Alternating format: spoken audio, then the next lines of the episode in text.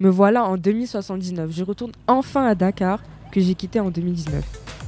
En rentrant dans mon taxi hybride, je contemple les rues bondées. Elles n'ont pas changé. Juste les panneaux publicitaires.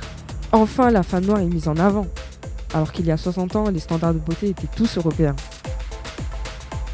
Je marche dans les rues de Dakar et je vois les vendeuses d'arachides, de jus de bissap et de mangue. Comme avant, ça se passe sur le trottoir. Arrivé au centre-ville, je vois des affiches montrant l'annonce de la Coupe d'Afrique des Nations.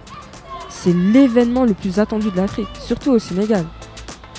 Les anciens bâtiments coloniaux sont en pleine rénovation. On l'attendait depuis longtemps. Ici bientôt des écoles publiques, des musées, des universités et des tribunaux. Ça y est, on a réussi à se développer.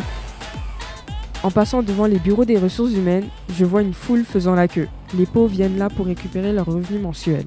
Cela me fait chaud au cœur. Je passe devant les supermarchés locaux. Ça me fait plaisir car les Sénégalais ne sont plus obsédés par l'Occident et ses produits. Et ça se voit. Je reprends un taxi. Direction mon ancienne école dans le quartier d'Anne-Marie. Arrivé là, j'admire le fameux rond-point à l'entrée du quartier. Maintenant, il y a une fontaine d'eau potable. Les élèves doivent être drôlement heureux. J'ai eu tellement soif ici en pleine saison sèche. Il y a aussi le grand mur à l'entrée de mon école, décoré de visages peints d'Aimé Césaire, Léopold Sédar Senghor et Angela Davis, mes grands héros panafricains.